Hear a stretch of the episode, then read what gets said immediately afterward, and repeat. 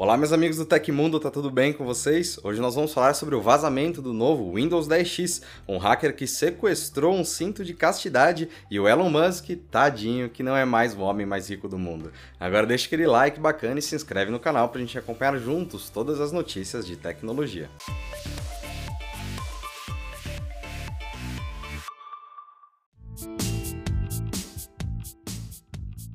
Um cinto de castidade conectado chamado Cellmate que possui falhas de segurança conhecidas, permite que hackers sequestrem o pênis dos usuários.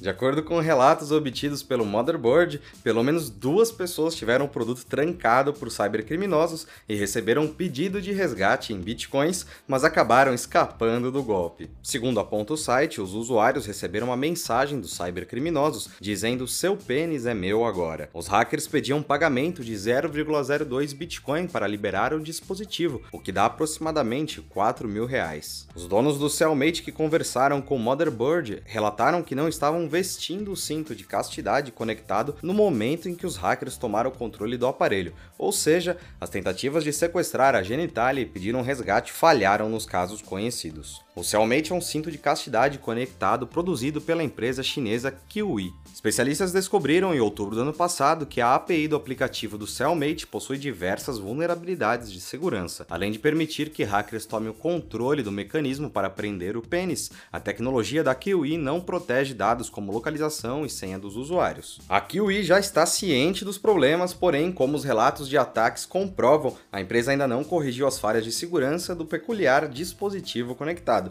Então, galera, muito cuidado aí com o que vocês vão colocar para trancar o peru.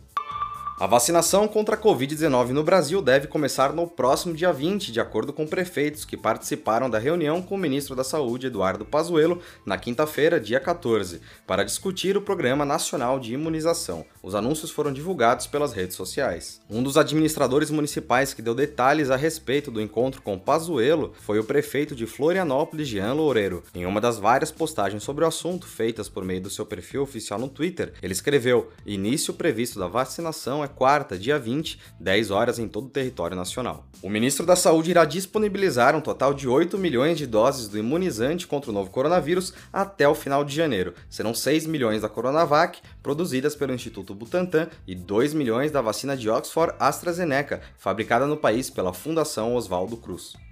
E durou pouco tempo o reinado de Elon Musk como o homem mais rico do mundo. Após assumir o posto na última quinta-feira, ele caiu para a segunda posição na terça-feira, ao ver sua fortuna diminuir quase 14 bilhões de dólares em apenas um dia, de acordo com a Forbes. Um coitado, né, gente? Na segunda-feira, as ações da Tesla apresentaram uma queda de aproximadamente 8%, a maior redução diária desde setembro do ano passado. Com isso, o CEO da montadora de carros elétricos acabou perdendo mais de 13,5 bilhões de dólares de seu patrimônio patrimônio em 24 horas. E a fortuna de Elon Musk, estimada em cerca de 188 bilhões de dólares, mais de 993 bilhões de reais, na data em que ele se tornou a pessoa mais rica, agora está avaliada em apenas 176 bilhões de dólares, pouco mais de 930 bilhões de reais, conforme os cálculos da publicação. Um homem muito pobre.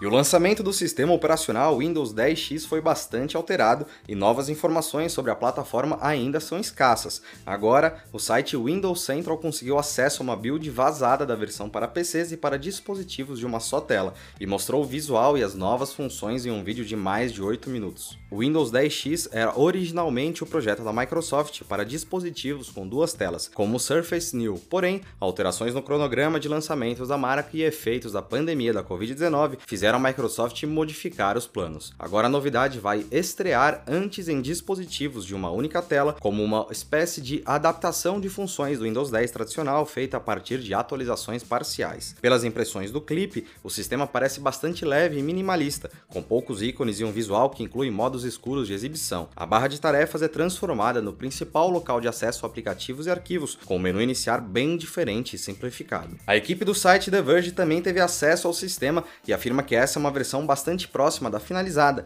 que será enviada aos consumidores. O Windows 10X deve ser lançado em PCs de uma só tela até o final deste ano. E nessa quinta-feira a Samsung anunciou seus novos smartphones premium S21, S21 Plus e S21 Ultra, Com o cenário instaurado pela pandemia do coronavírus, a fabricante antecipou o lançamento dos modelos para janeiro. Geralmente o evento acontece em fevereiro. Aproximar o evento da Consumer Electronics Show, a CES, também foi uma estratégia para mostrar que a sul-coreana está mesmo investindo na divulgação do seu ecossistema completo de produtos, que inclui TVs, wearables e muitos outros que não são só celulares. Quer ver todos os detalhes dos aparelhos? Acesse o link da notícia aqui embaixo. E aconteceu na história da tecnologia. Em 14 de janeiro de 2009, um memorando interno da Apple anunciava que Steve Jobs tiraria uma licença de seis meses até o final de junho de 2009 para permitir que ele se concentrasse melhor em sua saúde e permitir que a empresa se concentrasse melhor em seus produtos sem ter a mídia galopante especulando sobre sua saúde. Mais tarde, foi revelado que ele precisava de um transplante de fígado. Steve Jobs faleceu em 2011. E essas foram as notícias do Hoje no Tecmundo dessa quinta-feira. Nosso programa vai ao ar de segunda a sexta, sempre no fim do dia. Os links e tempos de todas as notícias que a gente deu aqui estão no comentário fixado no YouTube e na descrição do episódio nas plataformas de áudio. Quem quiser assinar o programa como podcast, os links estão na descrição desse vídeo. Aqui quem fala é o Felipe Paião e amanhã tem mais. Você pode me encontrar lá no Twitter pela arroba Felipe Paião. Espero que vocês continuem seguindo as recomendações da Organização Mundial da Saúde. Um abração e até amanhã.